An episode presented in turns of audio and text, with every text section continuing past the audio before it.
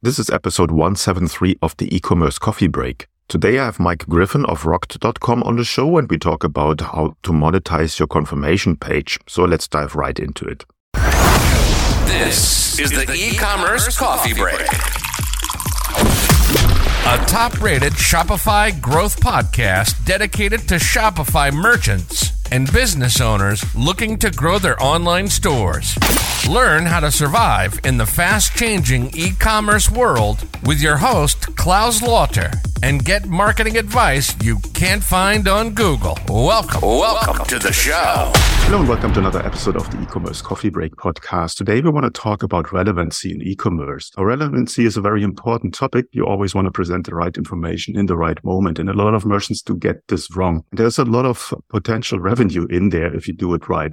So therefore, I have Mike Griffin with me on the show today. He's the SVP of business development at Rokt.com. He leads Rokt's business development efforts where he's dedicated to helping partners and advertisers achieve their revenue goals by unlocking the power of e-commerce. He leads a team that is responsible for the company's enterprise, mid-market and self-service products.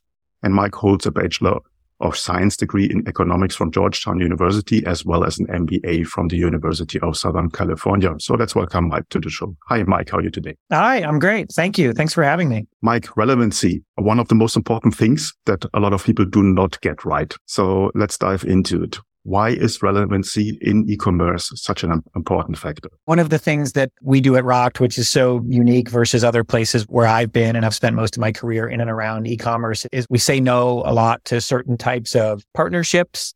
There's a lot of kind of low hanging fruit out there, whether it would be plugging into a programmatic ad network or taking and working with retail partners in a dataless environment.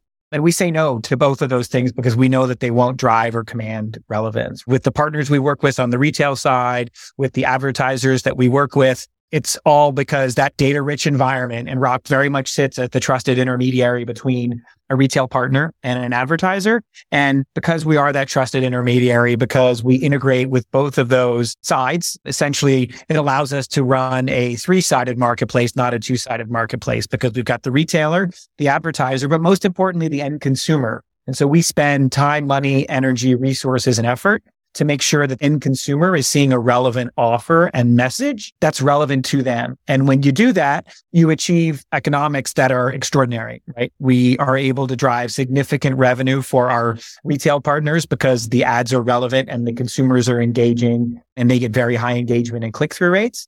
But on the advertiser side, the advertisers get good outcomes because we're putting them in front of audiences that are relevant to them. But relevancy is not easy, right? Relevancy is not only by having a strong data relationship with our partners, but learning how to use it and learning the specificity of the moment that you're in. Rokt has lots of data and lots of our sales material talk about kind of the magic of the transaction moment, which it is magical. Someone has their credit card out. They've just made a purchase the dopamine is firing. They are in a good mindset, but that's only half the battle. You still have to harness that mindset and figure out what's relevant to that consumer. Some of it is because we have scale. We're learning what is relevant in real time to those consumers, but we're also finding the right kind of advertisers and the right kind of offers that will resonate with those consumers. And we're learning all the time. I'll borrow my mother-in-law's expression of there's a lid for every pot which means that there's advertisers that are really better suited for some retailers than others. And because of the power of our network, we can find those connections and then underneath that, find the connection between the consumers and those retail partners. We often talk internally about a dumb ad and a dumb ad is everything that doesn't do those things, right? And we think our offers are so relevant and achieve such high results because they're very, very smart and they're learning all the time from our data relationships and also our history, right? If we're finding that certain offers don't resonate with certain audiences, they don't see them again. We're not going to keep jamming them down their throat. Okay. I like the saying of your mother in law. So let's take one step back and give our listeners, yeah. our merchants an idea what actually is the process they can implement in their website to create relevancy and to increase, as I said, on a threefold level revenue that otherwise would not be there. A lot of our retail partners look at Rokt and our solution as candidly found money, right? Our most common placement, we have a number of placements that we operate in, but our most common placement is on the checkout confirmation page, what I call the thank you page or the exit page. It's after someone has transacted, which very often retailers have nothing on that page. They might just have a thank you message. Maybe they have refer a friend or something like that. But often they don't know the economics or the benefit of that refer a friend program or any prep program that they've got running. What Rokt is giving them the ability to do is get very tangible economic benefits out of kind of that wasted real estate, right? It's all profit revenue that comes from a very simple Im- implementation specific to Shopify audiences. It's a downloading of the app, but for our enterprise audiences, some of whom overlap into Shopify as well, it's really just the implementation of a web SDK. And then you're getting all the power of Rokt's machine learning and algorithm. We're understanding and learning about that particular retailer. And then we're going into our bevy of advertisers to find the right couple of offers that will work for them. So the process is pretty simple. It's either a web SDK or an app download, very straightforward and then the results start to work and then the retailers can control it behind the scenes from our platform. But nothing that i've described is even re- remotely hands-on. A lot of our retailers are have somewhat of a set it and forget it mode to it where we start paying them on a monthly basis based on our relationship and they're managing QBRs and conversations with us to help drive better results for them. But for the most part, it runs on its own without any kind of campaign management or anything like that to attend to. Okay, so we're talking about the power of the confirmation page. And you're quite right. A lot of people just not putting anything on the order confirmation page and or some have post purchase upsell apps.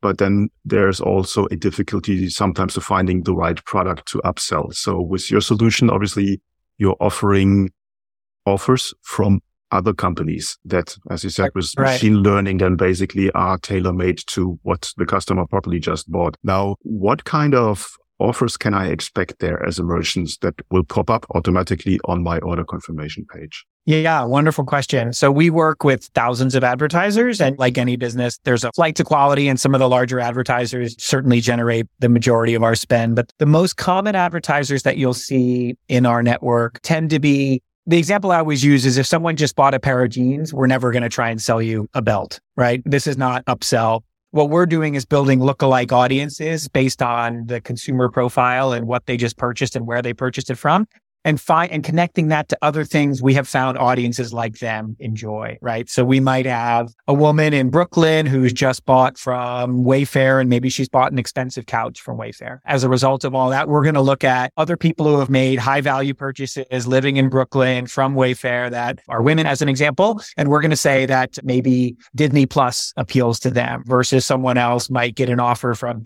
SiriusXM or to apply for a certain type of credit card mm-hmm. or to subscribe to a grocery subscription service, right? So when we're building those audiences, but as you can hear, it's a lot around offers. It's a lot around subscription businesses. It's a lot around streaming. It's a lot about things that have mass appeal, right? Even though we have a strong data relationship, we tend to have a flight to the offers that resonate and do well in our network and in our ecosystem are top flight, high quality name brand offers and often a subscription business. Rokt is best utilized as a thank you for your order. Are you interested in this as an unlock or as a special value in connection with that order?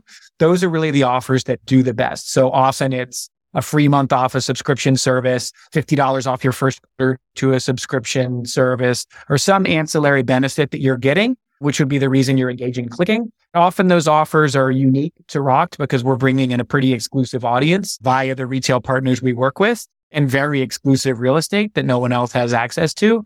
And as such, good offers make sense because these are high value consumers. Okay. Now I like the idea because you as a merchant obviously are the hero in the story because now all of a sudden your customer sees something that he usually does not see and he got free gift that is very special yeah, to the checkout page. Quite right. And we often, it's very common for us, almost all of our retail partners that we work with, we work very hard with them to make it native to their experience. So we, you're not going to find a logo heavy experience. You're not going to find 20 offers spanning the page. You're going to find somewhere between one and three offers that we think are relevant to that consumer. It's not going to be logo heavy. It's going to be text driven because we want you to read and click it. And if you're not interested, don't click. But if you read and click it, we assume you're interested and we think that the offer is going to resonate with you. And we also make it very native. So we'll pull in order number. We'll pull in first name so that we are making that offer very, very relevant. Feels like, and in genuinely it is coming from that retailer. They're just partnering with us to find those offers. And we believe so much in the relevancy model that we often work with our retail partners on first party offers that they might be running mm-hmm. too, right? So we are very happy to dedicate a percent of traffic using our technology that if they're running a big sale next week and they want to tell their consumers about it on the way out, that's good by us, even though that's not going to make us or the retailer pure cash. It's the right experience for that consumer, for that retailer. So that's important to us. But making it native, making it feel like the retailer is generating those offers and that we've done the hard work for them of going out and finding amazing advertisers and finding out which one's going to work as thank you for them allocating some elements of their site for these transactions. That sounds great. Is there any kind of control that the merchant has for specific industries or verticals that he doesn't want to have advertisements on their order confirmation page? Yeah, 100%. Yep. 100%. We work with all of our retail partners very much on, I can look them in the eye and say the controls are on your side. Wouldn't be uncommon for a partner to start on 10% of traffic to test. Would not be uncommon for them to test different flavors of our interstitial in terms of whether that's an overlay or an embedded experience, which they can run each and A B test and see what the results are like and see what the financial outcomes are like. They can also look across and identify percent of traffic that they want to run on for a period of time. To your question more directly, they can also block certain sub verticals. So we have some that we consider decisions, right? Some retailers don't want to put a financial services offer on the tail end of the, the experience. We work in gambling and gaming verticals. We work in CBD. And so retailers can make their own decisions around that. We can educate and inform them about the financial outcomes because some of those verticals I just mentioned are heavy bidding audiences for their traffic. They might lose a few cents per transaction if they don't enable the entire breadth of advertisers. But for the most part, it's not a huge concern. And none of those decisions are permanent. They can decide that they don't want to go live with CBD offers or maybe wine offers on launch. They want to get comfortable with Rokt. And then over time, we often hear them coming to us and saying, Hey, can we, how do we get more revenue, better outcomes out of working with Rokt? And we'll say you could open up a few more of the sub verticals that you're currently not a part of. Okay. Now everyone is interested in making money, not just providing a platform for someone else to put their ads on. What kind of revenue or conversion rates can merchants or Shopify merchants expect coming through Rokt? Yeah, absolutely. The quick answer is we typically see per transaction of pure profit for the retail partners about 25 to 30 cents of pure profit, right? So if you process a million dollars, excuse me, a million orders a year. So again, that's not dollar revenue. That's number of orders per year. If you process a million orders per year, the likely profitability that you would get completely yours via monthly checks or ACH would be about 250 to $300,000 on average. We have people that are above that. We have people that are below that. There's a little bit of nuance to the answer in terms of whether or not they go with our overlay or our embedded experience, which has different engagement rates. And that's the most predictable number. Now, if you go behind that number, that's a process of live bidding on that experience and the engagement rate that happens on that experience. But uh, we basically leave that to Rokt's algorithm to maximize that revenue. And it's a rather predictable number that we can go to our Shopify or other merchant audiences and say, a pretty predictable that 25 cents per order, which is equivalent of a $250 CPM on those pages. Okay. And that's basically working on autopilot in the background. Yeah. We work on a rev share and that is post our net rev share. So that's the checks that you as a merchant can, can expect and doesn't take long to ramp. We get there very, very fast. Now you said you have a Shopify app that's easy to install. What kind of control or reporting features does that offer for the merchant? So you would see, you would see performance in terms of the revenue generated by whatever whatever time frame you want, whether that's daily, weekly, monthly, hourly, things like that. You would have full control in the platform to be able to control some of the curation that I was just speaking of, which could be choosing to block certain subverticals, choosing what UX you want the experience to have. And that includes everything from overlay and embed, but also some things I haven't talked about yet, like color, font, border sizes, what you want. For example, in our average offer, you're typically seeing a yes, please, no thanks in terms of wanting to claim that offer. But some retailers choose words that feel more brand friendly or some advertisers choose words like claim this offer or yes, please, or no thanks and things like that. Those are all things between the retailer and the advertiser that, that are customizable as well as percent of traffic and anything else that really would be justifiable controls, as well as turning it on or turning it off. There's no, we're working with Rokt. We have an excellent retention record in terms of our partners that work with us that continue to work with us. We keep our agreements open that we only want folks who want to work with us and want to grow with us. We keep those arrangements open, but certainly open to any Shopify consumer, whether they want to download the app or uninstall the app, or they can download it, experiment with it, and then uninstall the next day. But most of them, as I said, once they download, they start to see the revenue results and they keep going. And you'll also see sub level data around advertisers that are performing and that are particularly effective for you, which is a nice bonus because if you're a partner Look, I'm not going to lie. A lot of times people go, huh, someone just bought a pair of jeans. Why am I showing them Hulu? Or why am I showing them a streaming ad?